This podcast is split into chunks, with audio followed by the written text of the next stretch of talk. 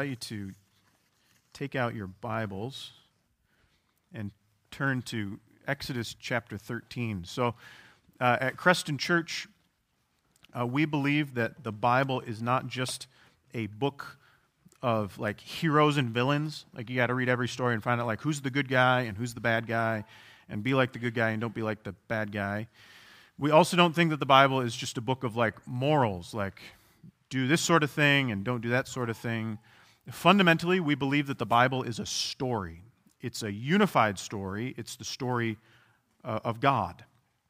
And we believe that at the heart of the story of God is his son, Jesus Christ. And so when we read the Bible, when we study the Bible together, we are not just looking for who is the hero that we are supposed to be like. We are not just looking for what is the, the moral of this story. We are looking for how does this story connect to the bigger story of what God is doing. And even specifically, how does this story teach us something important about the heart of God's story, his son Jesus?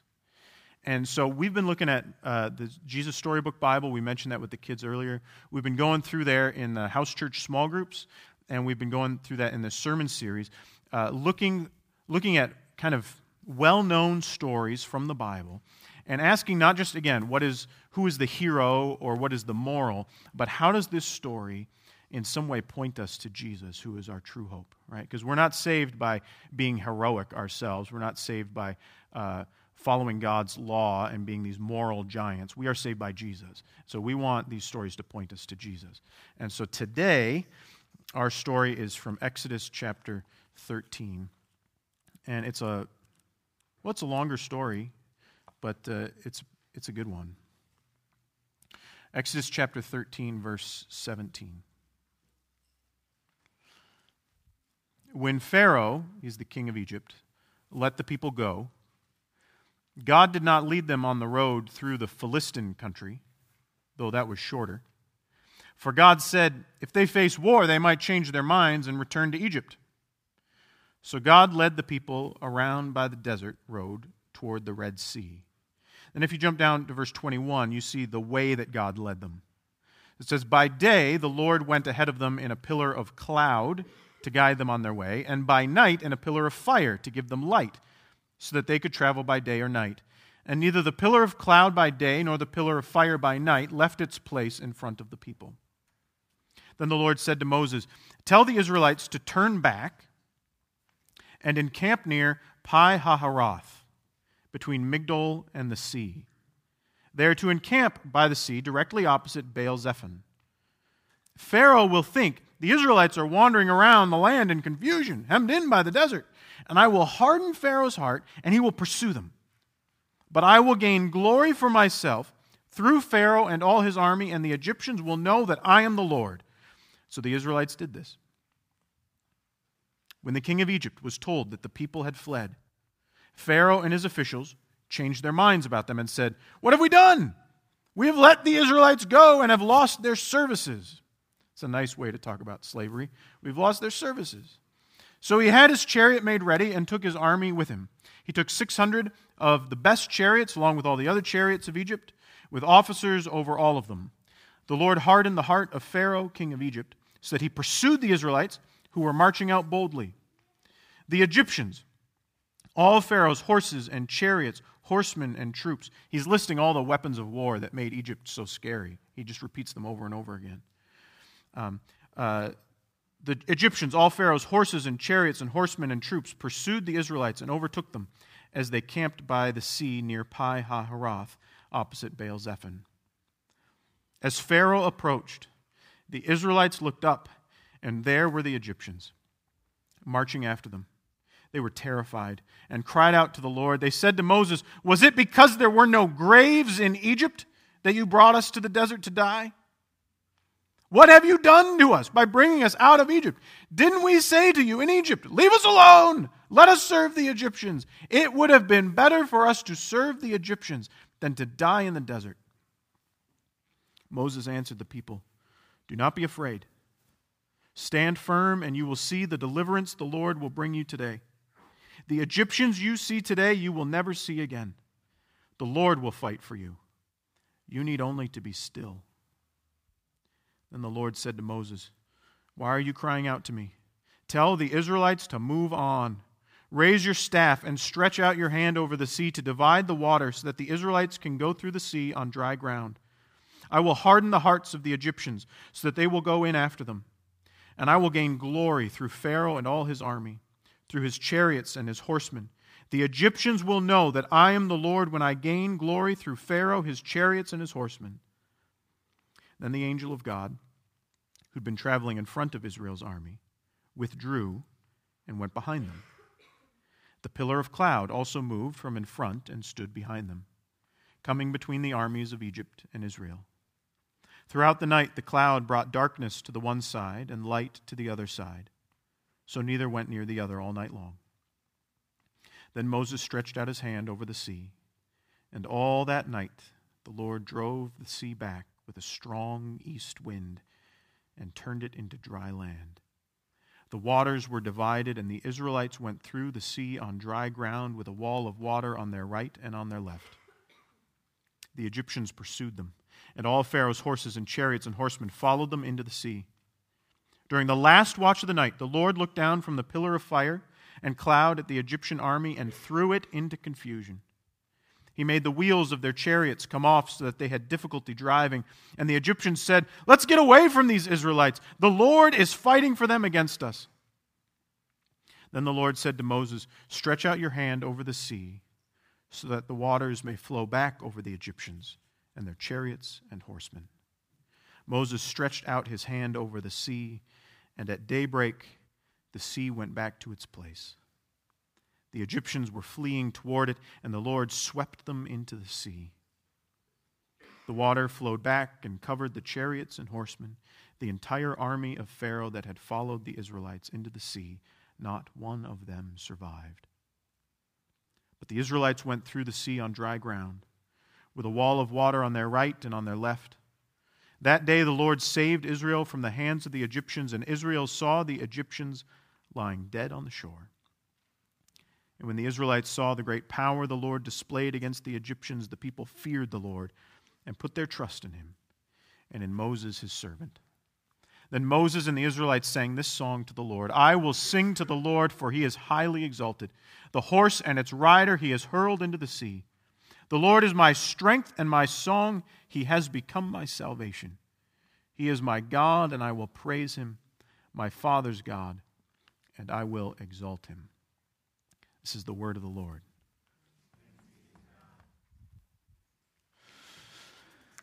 A number of years ago, when we were last studying the book of Exodus together, I told you about the Ohio River. There's a couple important things you need to know about the Ohio. Uh, first, from its starting place in Pittsburgh until it joins the Mississippi in Cairo, Illinois, uh, the Ohio River is huge. It's the largest tributary to the Mississippi by volume. Uh, at some places, it is a mile across. It passes by six states and it collects water from 14. The Ohio is fast, it is deep, and it is very long. The other important thing to know about the Ohio River is that it forms the border between Ohio and Kentucky. And for that reason, before the Civil War, the Ohio River separated the slave owning South uh, from the free North. Which meant that if you were an escaped slave, the Ohio River was often the last physical obstacle you faced before freedom. Of course, slave owners knew this too. Uh, the river was closely watched. Daytime crossings were basically impossible. Boats were hard to come by, and so often a slave would reach the banks of the river only to hear dogs chasing and men approaching. And in that moment, he or she would be faced with this awful choice. Try to swim this swift, deep, dangerous river, or turn yourself in. Either way, it was not at all clear how you would survive the night. This morning, I can't help but think that the Israelites in our story today must have felt like they were in much the same dilemma. As they reached the banks of the Red Sea, only to hear the chariots of Pharaoh and the sounds of his army approaching. And in that moment, it was not at all clear how they were going to survive the night. I imagine many of them were still trying to figure out what had happened just a couple days earlier, something very strange.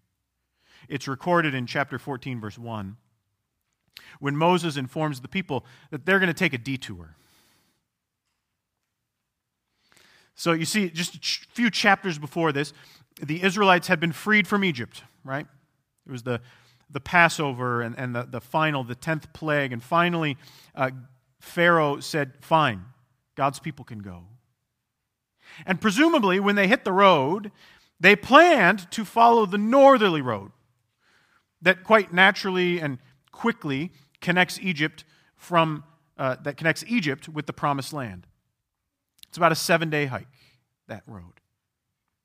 But then God told them to turn around. Specifically, He told them to take the desert road to the Red Sea. And so we got a map of this.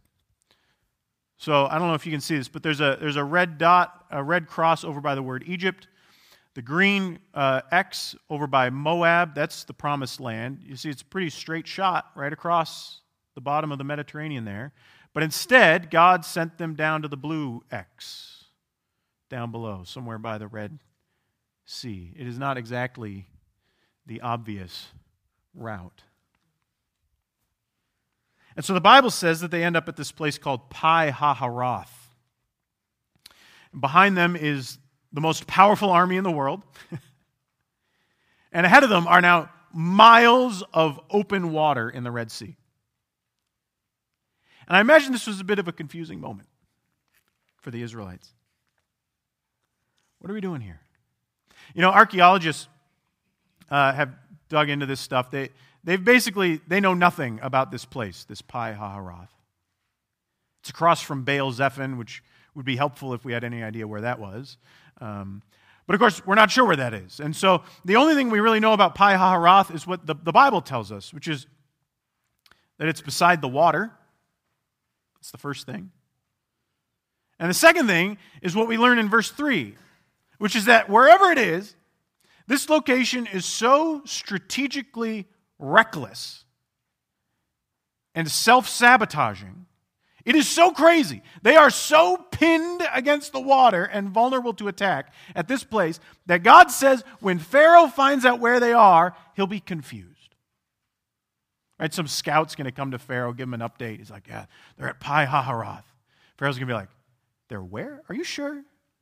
Is there some other Pi Hahiroth that I don't know about? Like, it is almost too easy for Pharaoh. This location is so bad for an escape that Pharaoh assumes the Israelites are lost and confused. Pharaoh knew that nobody in their right mind would go to this place if they wanted to escape him. And all the Israelites know this too. And so they stand on this shore. And you know, they can see the pillar of fire. I mean, that's cool, right? That's the sign that God is with them. And of course, they just witnessed days earlier God send these plagues, right? Freeing them from Egypt. They knew that God had promised to rescue them, but man, when you stand at a place like Pi Hahiroth, it is easy to have second thoughts. As much as they may have wanted to believe that God would rescue them, as much as they believed that God would get them to the promised land, the truth is that at this moment they have probably never been more vulnerable. And in verse 11, the Israelites actually start talking amongst themselves. They say, Well, you know, I, I actually I was never really in favor of this whole Exodus thing. I mean, I don't I don't think Egypt's so bad. I mean, there's a lot of sand, but I mean the river's kind of cool, and I, I, I actually kind of like the pyramids. Like, I think we can make it work. Right? They're starting to waver. They, they're starting to waver because the truth is that as scary as Pharaoh and slavery and the chariots and the horsemen are, the Red Sea is maybe even scarier. This is something I think gets a little lost in the, in the Jesus Storybook Bible. So we got a picture of the, the page here. Uh, uh, so, this is the picture of the crossing of the Red Sea uh, from the children's Bible. It's kind of a bright scene. People are holding hands. There's these like cute little fish uh, jumping out of the walls of water. It looks, it looks like it's a, a trip to a really long aquarium. It looks very nice. Except that's not how the Bible describes it at all. So the Bible says that God uses a storm, this east wind, to split the water. The wind is howling all night long. What kind of, what kind of force of wind would you need to split the water? Okay? And that's the other thing. The Bible says it's not a bright daytime event. The Bible says it happens in the middle of the night. And you'll notice the pillar of fire is not in front of them anymore, leading the way. The pillar of fire has gone behind them, which means they can't see the way through the tunnel. So you sort of picture the first guy like leaning over the bank, like studying this crossing. He's like, does it go all the way through? Right? In the storybook, it looks like everybody's happy. But in the Bible, this moment, this first step into the parted Red Sea is this blind and terrifying step into the howling unknown. Which makes me wonder like, would you walk into that? Down that tunnel for, I don't know, 5, 10, 20 miles? Right? Thinking, I hope, I hope the walls hold. Here's the thing I, I don't think we always appreciate about this story. Like, as scary as Pharaoh and slavery are, I'm not sure I'd cross that Red Sea even after God opened the way. Israel has second thoughts. This is interesting because God predicted that they would. And the Bible says in, in chapter 13, verse 17, that the reason that God took this detour is because he knew that if they faced trouble on that northerly route, route they'd just turn around. And so you notice God has brought them to the one place you cannot turn around. He brought them to Pi Hahiroth. There is no escape from here. You either give yourself up to your former slave masters or you step into the howling unknown in front of you. And when faced with that unknown sea in front of you, I can appreciate why you'd suddenly think Egypt wasn't that bad. This situation uh, made me think of this kind of tragic pattern you sometimes find in abusive relationships. So you're in a relationship with your boyfriend, and he hits you, and, and everything is always your fault. And so finally, you kind of work up the courage and you get ready to move out. You, you pack up your bags, you grab your kids, you make for the door, and then just before you leave, you have these doubts, right? It's like, wait a minute, um, I don't really know where I'm going. Um, how am I going to pay my bills? Where am I even going to stay tonight? You're leaving this bad situation, but you are facing this unknown in front of you, and it's terrifying. And so you have these second thoughts, and you think, wow, you know, I've been in a relationship with this guy for years. Right? You've got shared history, you've got shared friends, you've got shared car payments, right? And suddenly you have these second thoughts, and you think, you know, I bet we could make it work. I mean, it's, it's not that bad. He doesn't hit me that often. Right? You are like on the edge of deliverance. You are standing on the Red Sea. But that next step of faith is so hard. Right? At least you know what to expect with your boyfriend. Who knows what life will be like on your own? And so you start convincing yourself that that old life wasn't really so bad. You convince yourself, like, you know, maybe, maybe if I do things a little bit differently, like he won't get so mad at me. And if you have ever been the friend of the person in that situation, you know that you are just pulling your hair out. You're like, don't you see? Like, you have to leave this guy. But for your friend Taking that decisive step, it is like crossing the Red Sea. It is unknown and it is scary, and how in the world will it work? See, this is our problem. Sometimes the path to freedom can be scarier than just staying in slavery. I think it's interesting that in the New Testament, both Jesus and Paul use the language of crossing the Red Sea to talk about becoming a Christian. So Jesus says in John chapter 5, verse 24, that when someone believes in Jesus, they cross, and it's the same word as crossing the Red Sea, they cross from death to life when they believe in Jesus. And then Paul, this is in 1 Corinthians 10, compares crossing the Red Sea to baptism. It's an image he uses elsewhere. In baptism, we go through the waters from death to life, he says. Now, maybe when you hear Paul and Jesus talking about it, you think, oh, yeah, like crossing the Red Sea. Like, I remember that page from the, the children's Bible as the aquarium page. Yeah, I love that. That sounds great. Until you remember that, of course, crossing the Red Sea would have had to have been one of the scariest, riskiest, hardest things the Israelites had ever done. I mean, I'll be honest, I think, I think the church sometimes undersells how hard it is for people to become Christian, how hard it is to really follow Jesus. I mean, it's, it's, it's free, of course. Everyone is welcome to follow Jesus. Full stop. Like, no matter who you are, or where you come from, or what you've done, or how much you have screwed up, all are welcome to follow Jesus. Totally open invitation. But accepting that invitation, I think, is both the easiest and the hardest thing you'll ever do. And it's easy because all you have to do is want to follow him. you don't even have to be good at it. Uh, like you're not a Christian because like you're this moral superstar who always does the right thing. Like you're a Christian because you just want to point in the direction of Christ. Right? On the one hand, it's like it's the easiest thing you could do. On the other hand, it's nearly impossible.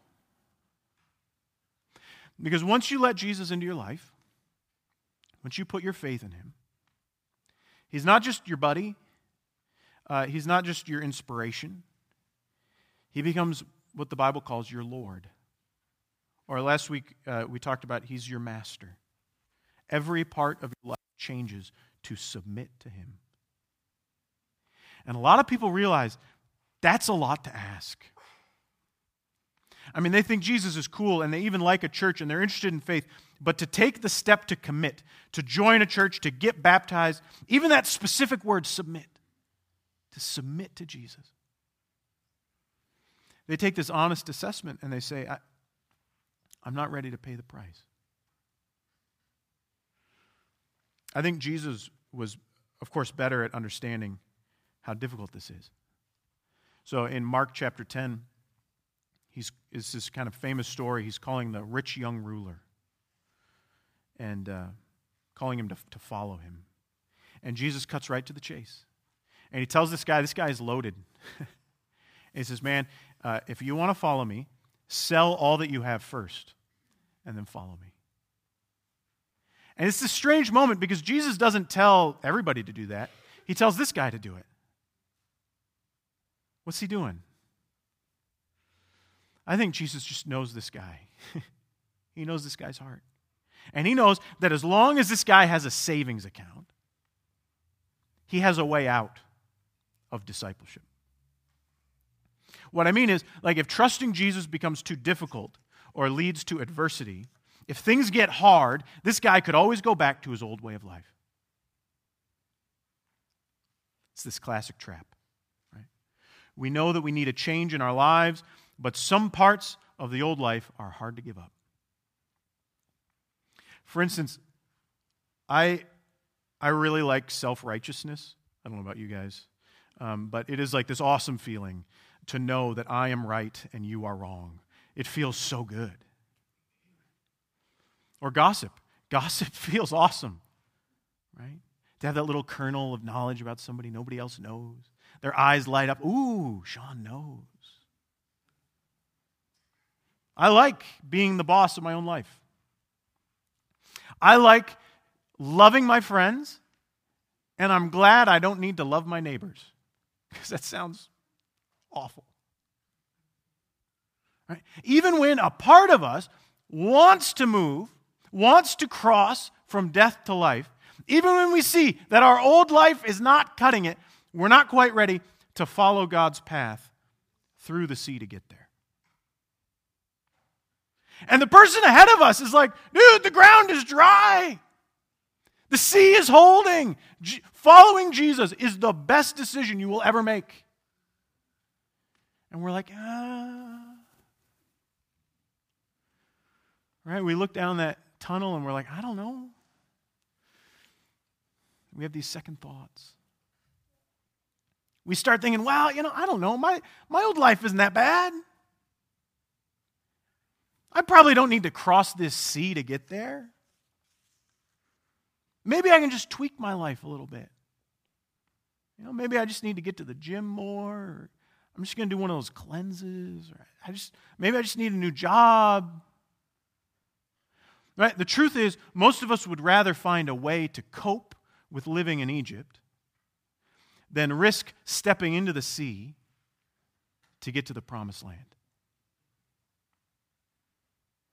Which makes me think that maybe we all need God at some point in our lives to reroute us, give us a detour to some Pi Hahiroth. It's kind of a scary thing to say. Maybe we need God to reroute us to a place where we're pinned, where there's no quick escape, where it is obvious that half measures and tweaks are not going to fix the problem, where the decision is clear, even if it's not easy. we almost need God to make us desperate, to cut off that, the path of second thoughts. I actually think it's part of the genius of the, the first of the 12 steps. Right? The first step, um, I admit that my life has become unmanageable. Isn't that a way of saying half measures aren't going to cut it anymore? I cannot fix this Egypt problem in Egypt. I cannot save myself. There is no tweak that is big enough to cure what ails me. I need to step into the sea. Dear friends, we cannot tweak our way from the old life to the new. We cannot make modest adjustments to move from death to new life. Moving from death to life, it is a miracle. It's not a tweak. And the miracle starts by letting go by admitting that spiritually I am at Pi Hahiroth, that my old way of life is not getting it done, and saying, Jesus, I need you. I don't need a tweak. I don't need a new app. I don't need a new idea. I need you. And I will follow wherever you lead. Let's pray together.